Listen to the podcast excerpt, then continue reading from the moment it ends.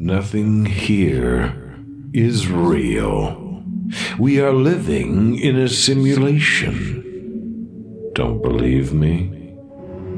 Good. We'll start from there. Episode 29 File Under X Unexplained Mysteries as Evidence.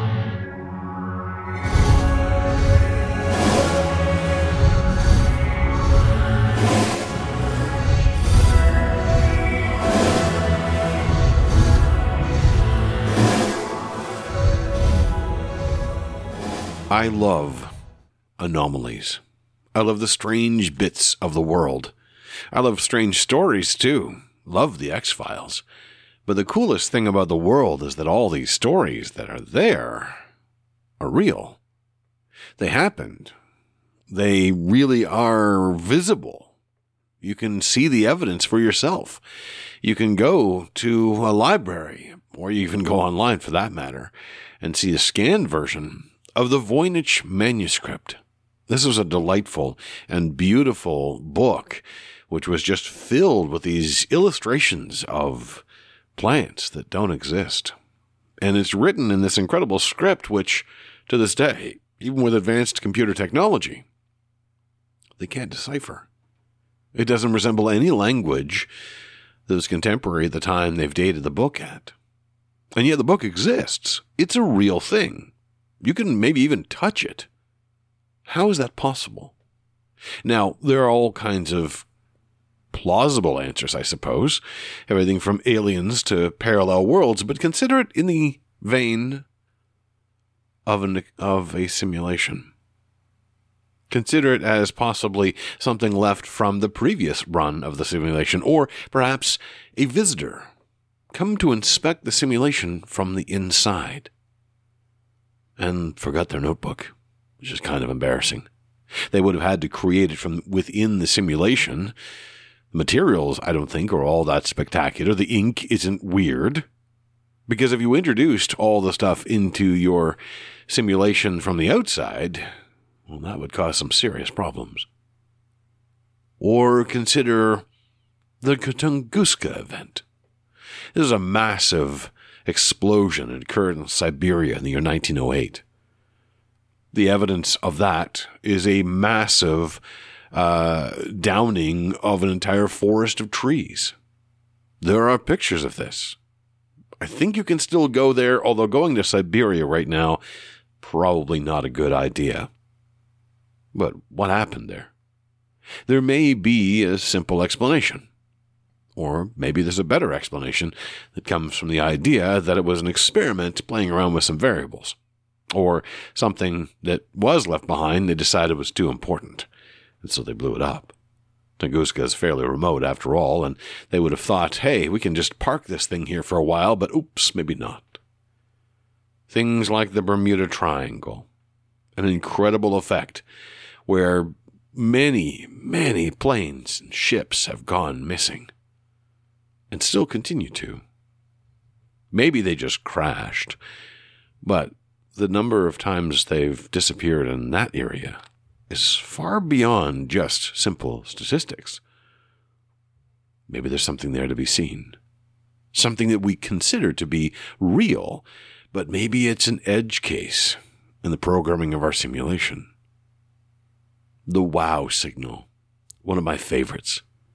Back in 1977, a signal was detected from space, a radio signal in particular, and it never happened again. At the time, the engineer who looked at the, the printout of the signal circled it on the printout and wrote the word wow beside it. Now, you might presume that it's an extraterrestrial message Maybe it's a bit of extra code. After all, our ability to look into deeper space is just getting better and better, but at that point, it was still pretty primitive.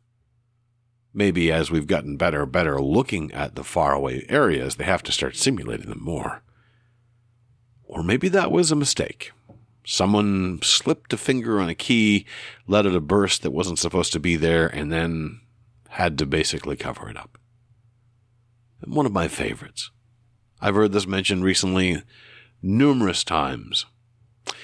In the middle of deep water, just off, I believe, off the coast of Greece, a discovery was made of a very old artifact.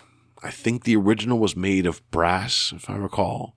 It was very heavily corroded, and they thought it was nothing more than a, a simple thing, a clock maybe, which would still be pretty impressive at the time.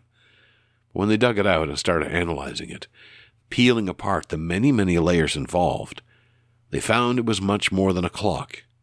It was a mechanism, far advanced from what anybody thought should be possible at that time. Known as the Antikythera, sorry, Antikythera mechanism, people have gone on to actually replicate what they believe it does.